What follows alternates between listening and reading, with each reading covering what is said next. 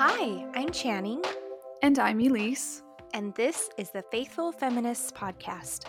But this is not just any Come Follow Me podcast. We do things a little differently here.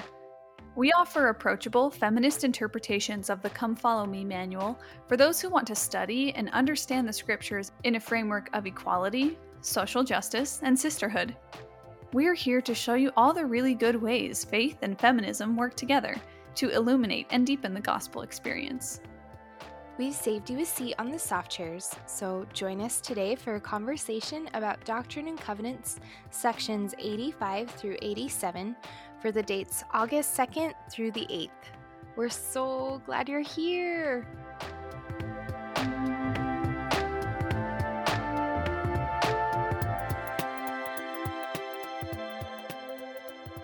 Yeah, and we're so glad that we're back. Thanks so much, everyone, for listening to our 2-in-1 episode while we were away.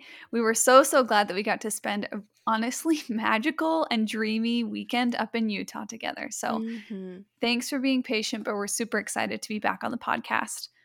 Now, this week we have three sections of Revelation.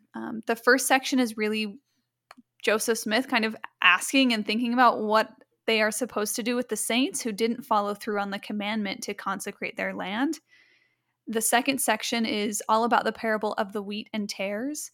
And finally, in section 87, we hear Joseph speak of the threat of civil war and the disputes in the U.S. during this time over slavery. I think that we can go ahead and start in section 86 because this is the parable of the wheat and the tares, and I know that this was something that really spoke to both you and I. So a brief summary of this parable. This is the Lord who's telling the story, and the Lord talks about how once upon a time there was a farmer who had a big farm full of wheat, and the people that helped sow the wheat were the apostles. But later, there's a persecutor of the church, or an apostate person that comes, even Satan, and sprinkles all of these tare seeds in the midst of the wheat seeds. And lots of people are thrown into a really big fuss about this. Even the angels that are crying unto heaven saying, no, you really need to separate all the wheat from the tares, and you really need to do it sooner than later. But the Lord says, no, we're not separating them. We're going to let them grow together for a bit until the harvest is fully ripe. I have a few beginning thoughts. First of all, if you've listened to the podcast at all, you'll know that Channing and I love stories. And so that also means that we love parables because parables are stories. And with this parable, I think that I'm reminded that I shouldn't overanalyze or overthink it. Instead, I should really try and experience it and apply it to my real life here and now. One of the conversations that we had about this parable of the wheat and the tares, after talking through it and just kind of sharing our initial thoughts about it, I remember you saying, Elise, it can't be that easy. It is not that easy to just separate people into two categories. And so I really loved that you were just so honest and frank about it. Wait a second, this story in and of itself is kind of limited, and it cannot be this easy. I love that. Yeah, well, and one of the things you reminded me of, or our conversation reminded me of, is that I can't.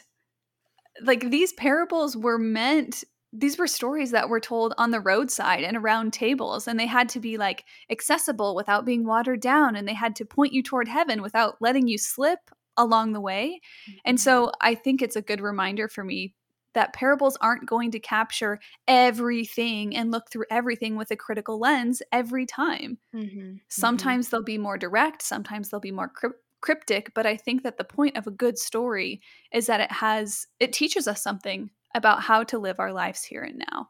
For me personally, I think that this story taught me a lot about staying clear of my certainty and also learning to love those with whom we share space, no matter how different they are. Mm, beautiful. Could you tell me more about that?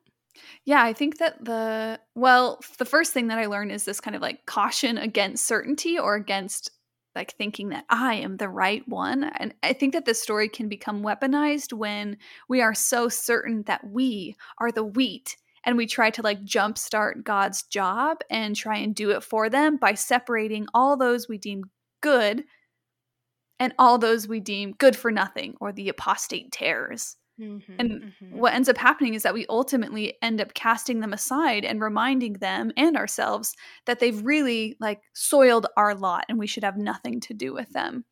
Right. I found a really great article that talks about this parable on the Exponent blog written by someone named Trudy, and the title was, "We Don't Know Who the Tares Are." The author writes, quote, "People who reference this parable often do it in such a way that they indicate that they're certain that they're the wheat and the people they're criticizing are surely the tares. The point of the parable is that only God knows which people are wheat and which people are tares. We don't know, and until the harvest, we can't know. We are not charged with separating the wheat from the tares, and when we try to do so, we are usurping God's job and doing it poorly to the detriment of the saints." End quote. So again, just this reminder that, first of all, we don't know if we are the wheat and those people over there, air quotes, are the tares. And more often than not, I'm probably a tare in this story. And so it's not my job isn't to judge and try and separate prematurely. That stuff can be handled with God, like during the harvest. But my job here is to grow together, whether I'm a wheat or a tare. Yeah. One of the things that I came across in my strange research of this chapter was I actually got really curious about what the actual plant is that people are calling tares. So I looked it up, and its Latin name, we will write it in the transcript, so don't stress about trying to figure out what this actually is. Its name is Lolium Temulentum, and it literally looks like wheat. Like, it doesn't look exactly the same, but it looks pretty similar. And you could distinguish the two when they're growing side by side. But if you were to harvest them and take the seeds out at the very end of the harvest, unless you were very well trained, you would not be able to distinguish what is a tare seed and what is a wheat seed. And I thought that was really interesting that they look so similar. They look mm-hmm. so close to each other, which I think goes along really well with what you were saying, that like, how am I so sure that I am not a tare? Mm-hmm. Because mm-hmm. I might think that I look like everybody else, or I might think that like I'm close enough, but maybe different in this way. Like, what if I'm actually not the wheat? But also, like, another thought that I had going along with that too is, like, how are we so certain that other people are tares? Because, like, if you're a baker, you know that there are many, many, many different kinds of wheat. There are at least 6 different types. Like, you have hard and soft wheat. You have white and red wheat. You have, like, durum wheat. And all of these look a little bit different. And so unless you are totally sure that what you're looking at is a tare, it could possibly be wheat. Like, even though it might look slightly different, it might have a different color, it might have a different shape, it definitely has a different taste, but those are still wheat too. And so I think that whole concept that you illustrated earlier about not clinging to our own certainty about us being wheat and the other people being tares really shows up well here, because it very well could be that the other person over there, like what you're talking about, is wheat, just a different variety. Mm-hmm. And so we have to be, just like you said, so careful about who we think we are and who we think other people are. And too, like, I loved that quote that you shared from that Exponent article about, like, we try to play God in a lot mm-hmm. of ways, especially when we weaponize this story and saying, oh, you're wheat, or oh, you're tares and I'm wheat. And I think in a lot of ways, like, we're basically saying, like, okay, God, like, I got this. Right. I'm going to do this. And without, you know, instead of trusting God. I would not trust the wheat and the tares separation, like, knowing that they look so similar, to literally any human. Like, mm-hmm. it's actually really comforting to me to know that God's going to take care of all of it. Mm-hmm. And I don't have to stress. And it is, just like you said, literally my job to just, like, love and be present with the people who are growing around me, because who knows, we might all be wheat or we might all be tares. Yeah. Well, that's what I love, because when the people are saying, oh my gosh, we can't let these tares grow alongside this wheat, we have to separate them. In section 86, verses 6 and 7, it says, But the Lord saith unto them, Pluck not up the tares while the blade is yet tender, for verily your faith is weak, lest you destroy the wheat also. Therefore, let the wheat and the tares grow together until the harvest is fully ripe. And for me, this reminds me, just like you were saying, that it's really difficult to tell like the difference between wheat and tares, especially in the early stages. But this reminds me that we are called to practice love for those who are, air quotes, unlike us. But it also reminds me that we're often more alike than we are unlike each other. Mm-hmm, mm-hmm. And sure, of course, we have our differences that make us vibrant and unique and authentic, but I think that at our cores, we are so similar. We want love, we want belonging, we want acceptance, we want space to move and experience the world, we want good food for the taste, we want to hold and be held, right? All of those things, I think, make us so, so similar. And the other thing to note here is that even when the gardener or the farmer is warned by the servants that the wheat has been tampered with, the Lord says, let the wheat and the tares grow together until the harvest is fully ripe.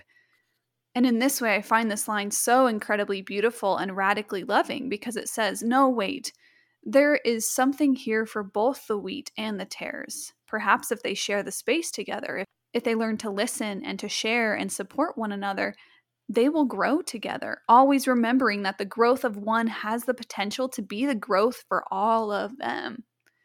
Which is to say that their roots are tied up with one another. Their struggles and their triumphs, their heartaches and their anger, all of those things are connected. And so uprooting the tares doesn't just hurt the tares, it also damages the wheat. The same thing. If we were to uproot the wheat, it would damage the tares. I read it a little bit differently, actually. Ooh, say, well, maybe not differently, but like with a different twist or a different flavor. Mm-hmm. See, for me, I feel like a lot of times when people use this parable by saying like, oh, separate the wheat and the tares, and they're like, I almost imagine them like rubbing their hands like the evil villain in a story, like, I can't wait. I think that part of that anxiety to prematurely separate the wheat and the tares, especially when we're talking about in the framework of people who are leaving or who have left the church. And, you know, as if those people were the tares and the people who are staying in the church are the wheat. I feel like a lot of the anxiety to prematurely separate them actually is kind of this worry of like, oh, well, like your tearness might rub off on me. Like Right. You might contaminate me with your thoughts or your opinions or your different viewpoints. And so like, just get out of here. Like, let's just separate it. And I think that that's a logical fallacy, because ultimately like a wheat seed will turn into a wheat plant, and a tare seed will turn into a tare plant. Like it would literally be impossible, or it would have to be like a magical act of God for wheat to turn into tare halfway through its growth cycle. Like that's not how this works. And so I think that, you know, this anxiety to separate the two because we're worried about contamination. Like I think it doesn't fit into our theology ultimately, because we hold this really strong belief that we're all children of God, right? And if we're all children of God, then we're all wheat, essentially, at least in the framework of this story. Mm-hmm. And so all these people are born inherently good. And so what if... I'm not saying that I totally know for sure, but what if one way to read this story is that we're actually all wheat and no one is ever tares, like ever, their whole entire lives. So how would we like, you know, and that would require a whole reframing of what tares actually are. And I have an idea for what that could be, but I actually really like this reading of the story. Like, what if we're actually all wheat? And like, God used this story to say, well, hey, you don't actually know. Like, even if you think people are different, like, I still say you get to grow together. Right. So I don't know. That was just a potential reading for me too. But I also love that you were like, yeah, if we pull up the wheat prematurely, it it wrecks the whole thing for the tares. And if we pull the wheat or the tares up too early, it wrecks the whole thing for the wheat. Like, mm-hmm. you are right. Their roots are intertwined with each other, and you can't, like, at least in this field, in this framework of this story, you can't separate the two until the harvest. Mm-hmm, mm-hmm. Well, I also really like your reading that, like, everyone is wheat, and it's really our own fear or lack of vulnerability that makes us really eager to cast people off because we don't want to be influenced by them. Mm-hmm. But I feel like that is so unhuman. Like, that's so unhuman-like. Like, right. I think I agree with you that all people are born good and worthy and deserving of love. But I don't think that the same baby Elise that was born a baby Elise is the same Elise that I am now. And I know that's not true, because I've been around people who have influenced me and changed me and helped me grow, and who I feel very, very connected to and very indebted to in a loving way. And so I don't know, there's part of me that wants to offer up an impossible reading that, like, well, if the tares and the wheat grow up together, maybe they influence each other, and maybe they start to share and take on characteristics of one another. And here's where I need to, like, pump the brakes, because the story, it helps me ask these questions, but it can't hold all of the answers to these questions, because what I'm asking is, like, beyond the lengths of the story. Right, right. Well, another thought that I had about this story, like a possible reinterpretation of what tares are, like, what if wheat and tares are not people? Like, what mm-hmm. if they're not people at all? What if they are ideas or concepts or ways of being or language or even systems or economies? Mm-hmm. Like, we still grow in all of these things, right? We grow up with a language to express ourselves. We are, like, you and I grew up in capitalism. Right. We are all growing up in a, like, white supremacist culture. Like, we're all growing in patriarchy. Like, these systems are part of the soil. They're part of our landscape, and we're growing right beside them. And so what if in the end, like, God ultimately says, okay, the system of white supremacy, like, obviously I think God is going to say this, like, if the system of white supremacy is a tare, we're going to get rid of that one. That has no place in the kingdom mm-hmm. of heaven. So mm-hmm. toodles, bye. Yeah. You can, like, be birdseed, right? Right. And, like, what if ultimately the wheat and the tares isn't about people, but it's about our ideas and our concepts? And I feel like that kind of frees us from the whole, like, cycle of judgment or having to discern between who is good and who is bad, and kind of moves us from, like, the individual sphere into the systemic sphere, like a mm-hmm. really big, wide picture. And that allows us kind of to use this story again, kind of like that quote that I've heard, and I'm so sorry, I don't remember who I heard it from or who to attribute it to, so if any of our followers know, but the quote or the idea that we go hard on systems and soft on people, mm-hmm. I think using the story in that framework could actually be really, really helpful mm-hmm. and free us from having to decide who's good and who is bad, and move more into our integrity and deciding what systems are serving, like, the collective good and which ones are not. So I don't know. I love all of these. And, like, this is the thing. How can a small parable just keep unfolding and unfolding mm-hmm, and unfolding? Mm-hmm. And this is when I really, really enjoy reading the scriptures. Well, yeah. And, like, the whole point of the parable, like, the parable is not complete, right? Like, I think that that's one of the dangers of a simple story. Mm-hmm. A lot of times is people are like, oh, the story is so simple. Of course I understand it. Of course I know exactly what this is. And that leads back to that certainty that you and I were talking about earlier. But again, it's such a simple story. What if it also means this? What if it also means something right. else entirely?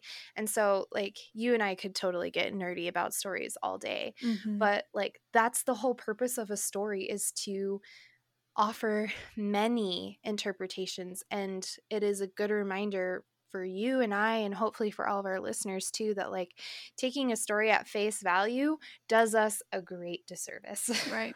Absolutely. I also think that going back to what you were talking about systems actually transitions us really nicely into section 87. And I just want to set up a little bit of the historical background from the Revelations in Context book. So Section 87 comes just before Christmas in 1832, when the saints in Kirkland have learned that South Carolina was resisting and nullifying taxes placed on imported goods, which they found to be unfair because it threatened their slave labor farming economy in the South, and they wanted to declare themselves a free and independent nation. Joseph Smith then received this revelation describing the possibility of events that could unfold if the nation kept moving in the direction of slave labor economy, aka a civil war on the horizon. Revelations in Context notes that while much of the Doctrine and Covenants has already addressed last days, second coming, and apocalypse on the tails of a really, really vengeful God, this section actually feels different to me because it's so grounded in history. Revelations in Context says, quote, "Other revelations located destruction in an indeterminate time and place. Destruction would happen before this great day, referring to the second coming, or would occur among all nations. War and rumors of war would be in your own lands," the Revelation said, "and in foreign lands." But Doctrine and Covenants, Section 87, by contrast, tied destruction to specific places and events in a contemporary landscape. South Carolina and its rebellion were singled out by name. Conflict involved more than just warring nations. It would also involve oppressed groups, slaves, and remnants rising up against their masters and overseers, end quote. Even more than that, what was probably surprising to Joseph Smith and the saints was that this revelation didn't even, come true, because in February of 1833, President Jackson compromised with South Carolina. Revelations in Context writes, quote, "Crisis was averted, peace had returned to the land, and President Jackson basked in what may have been his greatest triumph as president. The peaceful resolution of the crisis pleased everyone but the most ardent firebrands," end quote. So I just think that we should pause here and talk about history being only one person's version of the story. Mm-hmm, mm-hmm. Because it's interesting that peace had returned to the land when still so many Black people were enslaved. Right. I think one of the sentences you read there was and everyone was happy with the arrangement. Oh, and yeah. My literal first reaction was well, except for the enslaved people. Exactly. I'm pretty sure they were not happy. Mm-hmm, mm-hmm. Right. And this compromise to continue allowing and condoning slavery, that being seen as a triumph, because mm-hmm. keeping the peace was more triumphant than freedom of all people. So we have this story that is being shaped through a particular lens and experience from a place of privilege. And let us not forget that President Jackson, was known for his continual goal of slaughter and death of Native Americans as he was trying to clear them out and displace them so that he could open up more land for white people to come in and make it their personal property. And enslave people on that property. Exactly. President Jackson was also the one that signed the Indian Removal Act, which authorized the president to grant lands west of the Mississippi in exchange for Native American lands in existing border states. And while a few tribes went or relocated peacefully, many of them resisted the relocation policy. And we talk a lot more about this in an earlier episode titled Disarmament and Mistaken Missions, but this is just to say that President Jackson, not a fantastic guy. Yeah, we should not be lauding his efforts as the best presidency ever. Right. And to go back, I would call him mean words that are not allowed on the podcast. And what about this line that you were talking about? The peaceful resolution that pleased everyone but the most ardent firebrands? Like you said, you know who it didn't please? It didn't please Black slaves in the South. Yeah. So again, the narrative gets shaped by those with privilege and power and then reproduced as a true factual evidence and one singular story. Mm-hmm, mm-hmm. And I think this is a nice reminder for us that we stop and ask ourselves as we're reading the scriptures, as we're reading the supplemental materials, who isn't here in the story? Whose voices are missing? One of the thoughts that I had about this chapter, it even shows up in verse 1, or in section 87, verse 1, it says, "Verily, thus saith the Lord, concerning the wars that will shortly come to pass, beginning at the rebellion of South Carolina, which will eventually terminate in the death and misery of many souls." And I think that this was my first tip off to that question that you presented, like, whose story is not being told here? And as I read verse 1, especially the part that says, the rebellion of South Carolina will eventually terminate in the death and misery of many souls, the first thought that I had here was, okay, but how many people died in slavery? Mm-hmm. How many Black people were oppressed to the point of death? How many families were lost and broken? What traumas were inflicted at the hands of white people upon Black bodies?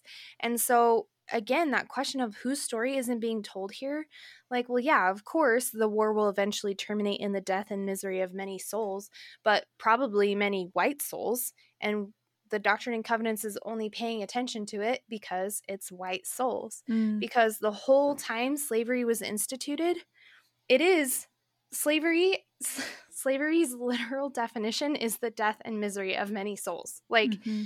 I can't see another appropriate framework to call slavery, right? Mm-hmm. And so I think that question of whose story is being told and whose story is not being told, and how are we shaping or twisting the story to, I don't know, occlude someone else's participation or someone else's relevant story within the story, I think is a really excellent way to read the text.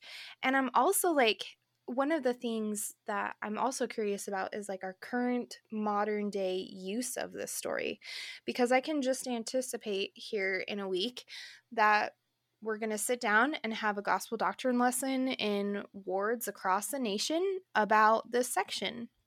And like in my ward, one of the gospel doctrine teachers is also a history teacher at the local high school. And I am just anticipating kind of the overlap there. And one of the questions that I wanted to ask about this chapter is, in our gospel doctrine lessons, or in the way that this section is presented in our church buildings and in our church manuals, what's the story we're telling? Are we retelling the story of white supremacy and nationalism under the guise of church history? Or are we actually taking a hard and honest look about why the Doctrine and Covenants feels it's necessary to talk about the secession of South Carolina, but not about slavery? Right. So, yeah, those are just some of the questions that are coming up for me as I am reading this section of the text.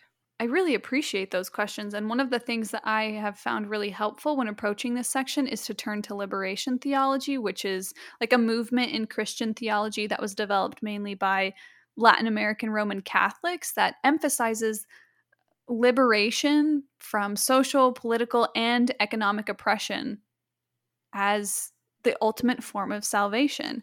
And one of my favorite lines from author Jose Severino Corrado, he writes, "The God of peace is first of all the God of justice and freedom.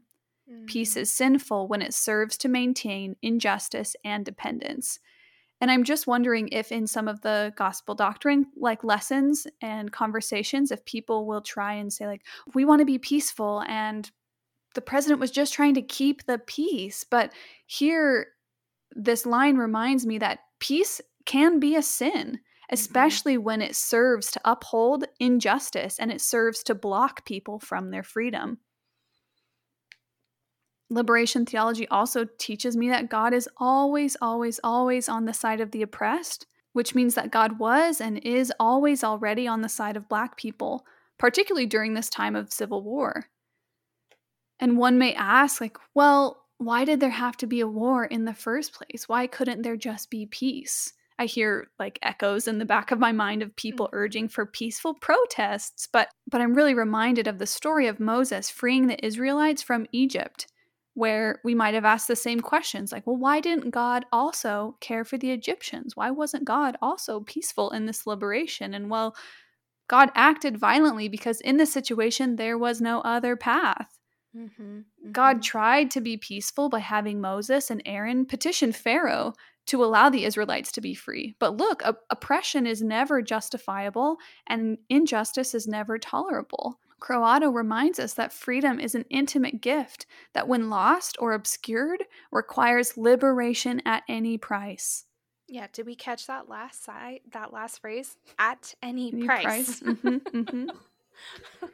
And that's, I think it's also a good reminder to me that, yes, God shows up in history to liberate people, but people also are part of that liberating process. And so we need to ask ourselves, especially with people that hold a lot of privilege, what is the price that I'm called to pay in order to work towards freedom for all? That is such a good question. What price am I willing to pay for the liberation and freedom of all? And I think that that's really at the crux of what this section at least has been bringing out for both of us. And so I want to invite or encourage our listeners to dig deeper than what this section offers you at face value, dig deeper than what the Revelations in Context offers you at face value. Maybe check out Joanna Brooks' book, White Supremacy and the Mormon Church. Maybe look at some other resources, listen to what Black people's perspective is on this section, listen to what their experience has been having a family history of enslavement. Listen to Black people and listen to what they're calling for right now, because that is the key to knowing the answer to that question. Not only what am I willing to sacrifice for liberation and freedom, but what is required of me to sacrifice for liberation and freedom. And Black people, thankfully, have the answer. And it's really important that we center their voices here, especially in conversations about the history of enslavement. Friends, thank you so much. We love doing the podcast and we love having you here every single week. Thanks for joining us in this conversation about the wheat and the tares and letting us unfold some ideas that are even beyond the scope of the story. And also for diving into Section 87 with us, thinking about whose story is being told and whose story is left out.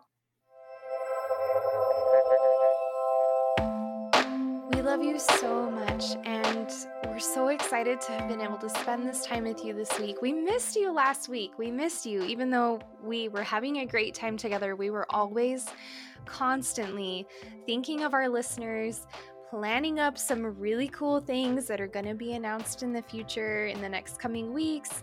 And we're just so absolutely thrilled to be with you and have such an incredible community. We're so grateful to be able to share this with you. Friends, if you've enjoyed this episode, or if you've enjoyed any of the episodes at all, we really ask that you share a review on iTunes and let us know how much you love the podcast or where you think we could improve. We love you so much, and we can't wait to talk to you next week. Bye!